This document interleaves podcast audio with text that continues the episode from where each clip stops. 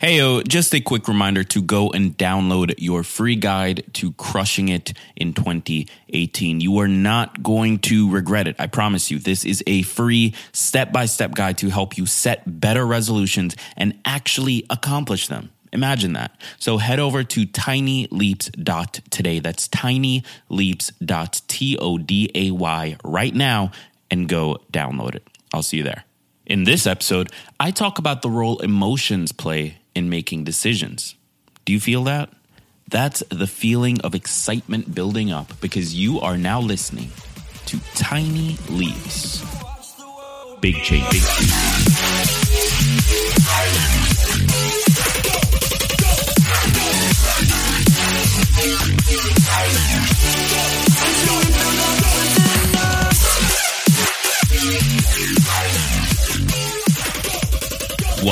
To another episode of Tiny Leaps, Big Changes, where I share simple strategies you can use to get more out of your life. My name is Gregg Clunis, and in this episode, I want to talk about the role that emotions play when we make decisions. Here's the thing Did you know that decisions aren't logical?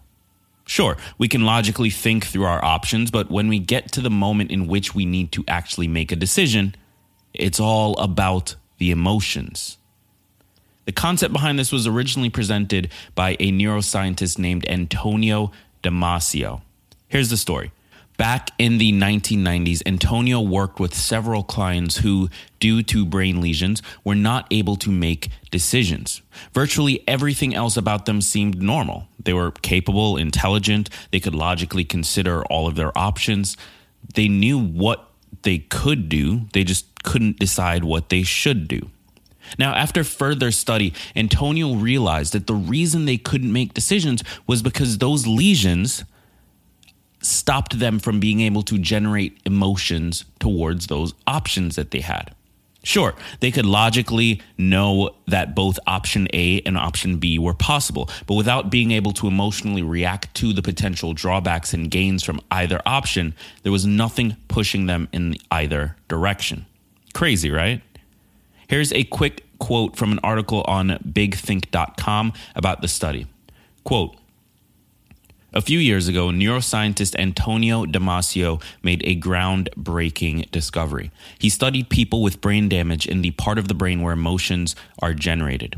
He found that they seemed normal, except that they were not able to feel emotions. But they all had something peculiar in common they couldn't make decisions. They could describe what they should be doing in logical terms, yet they found it very difficult to make even simple decisions, such as what to eat. Many decisions have pros and cons on both sides. Shall I have the chicken or the turkey? With no rational way to decide, these test subjects were unable to arrive at a decision. So, at the point of decision, emotions are very important for choosing. In fact, even with what we believe are logical decisions, the very point of choice is arguably always based on emotion. End quote. It's absolutely fascinating to think that at the very last moment of making decisions, it's almost purely based on our emotions. And if this is true, if this holds up, it has so many implications for everything you and I are trying to do. That's because even though we do feel emotions and are capable of making decisions, at least the majority of us, this insight is instructive towards what might be stopping us from making the right decisions. You feel me? For example, let's say we want to make some more money. We know what our options look like. We know exactly what to do. We even take the time to chart it out and make a plan of action. Like we know what we should be doing. Awesome, right? And then the moment comes for us to take an action, and guess what? Go ahead, guess. We don't do it. All that planning, and poof, nothing. So, what happened? Well, based on this research, it seems to me, and this is just my interpretation of it, it seems to me that in that moment of decision, emotion actually got in the way. We were presented with two paths to do it or not to do it. Both were decisions that we needed to make. Emotion was the last thing required to swing us in either direction, and we choked. Emotion got in the way by allowing us to choose the path of not doing it. So in this scenario, it's interesting because the emotion that's involved, it it's simple. It's just the fear and anxiety we feel about doing the right thing, about changing our lives. That's natural. That comes to everybody. But since it's there, and since emotion is that last point of, of no return when it comes to making a decision, it steers us away from the decision we should be making because we feel that fear, because we feel that anxiety. Now, I've always believed that when you know what's going on, when you have an idea of what's going on, why you're not taking the actions that you should be taking, you can build a plan to tackle it. So let's talk about it. How do we tackle this? The truth is, it's tough. There's two ways that I can see. There's two ways that I would try to think about it. The first is to potentially remove decision from the equation altogether. See, emotions may get in the way when we consciously have to decide on something, but if it's not a decision, if it's not something we have to consciously decide on, then problem solved. And that might sound a little uh, simplific. I don't simp- I don't know that simplific is a word. Wow. Anyway, that might sound a little simple, but it's possible because it can be done in any number of ways. You can create habits. Habits allow you to shortcut the decision making process. It's something that you just instinctively do. You can create a system. So if this, then that. It it, it takes habit to the next level where uh, you have habits built in in response to other things. Or you can create a routine which takes a system to the next level and is just sort of a chain of the system, which is a chain of the habits. The point is that you can put yourself into a place of automatic action and remove the need for making a conscious decision. That should allow you to remove the emotion piece altogether and just decide, or rather, not decide, just do the right thing. Now, the second way that I would think about this, the second solution I can come up with is that I would try to reframe the emotions attached to the action. So if at that moment of decision. You are getting overwhelmed by all the fear and anxiety and uncertainty that comes with making decisions of change, which we all experience. All you need to do is feel something positive instead of those negative feelings. Easy, right? Far easier said than done. I get it. But again, it is possible, and that is what we care about the possibility of it. It's not easy by any means necessary, but it is doable.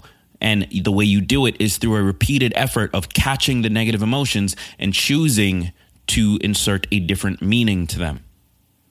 So, this is the thing. You have to pay attention to those feelings that you're having. This is why things like therapy works because it teaches you and it allows you to catch those feelings, catch those emotions, identify them. And once you have them in your claws, once you know what they are, you can reframe them. You can reteach yourself how to react to that thing. Takes a while though, it's hard. None of this is easy.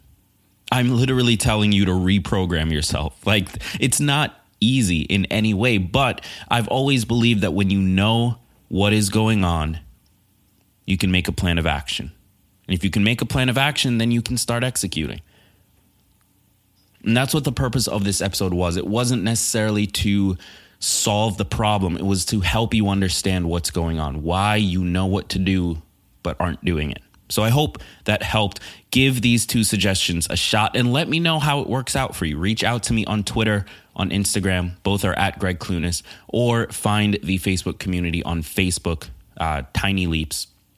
And uh, let me know how this episode, episode 215, worked out for you. If you want to read the full article mentioned in this episode, be sure to check the episode description and click the link.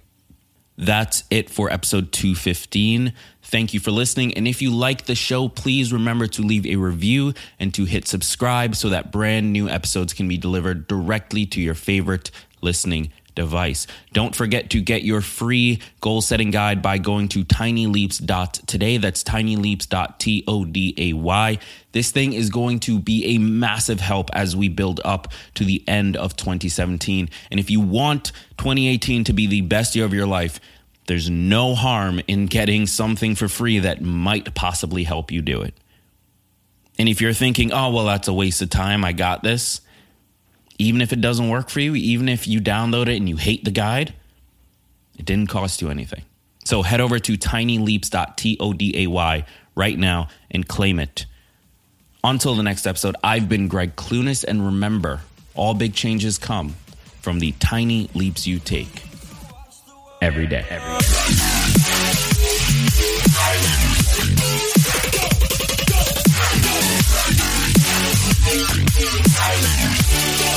doing it.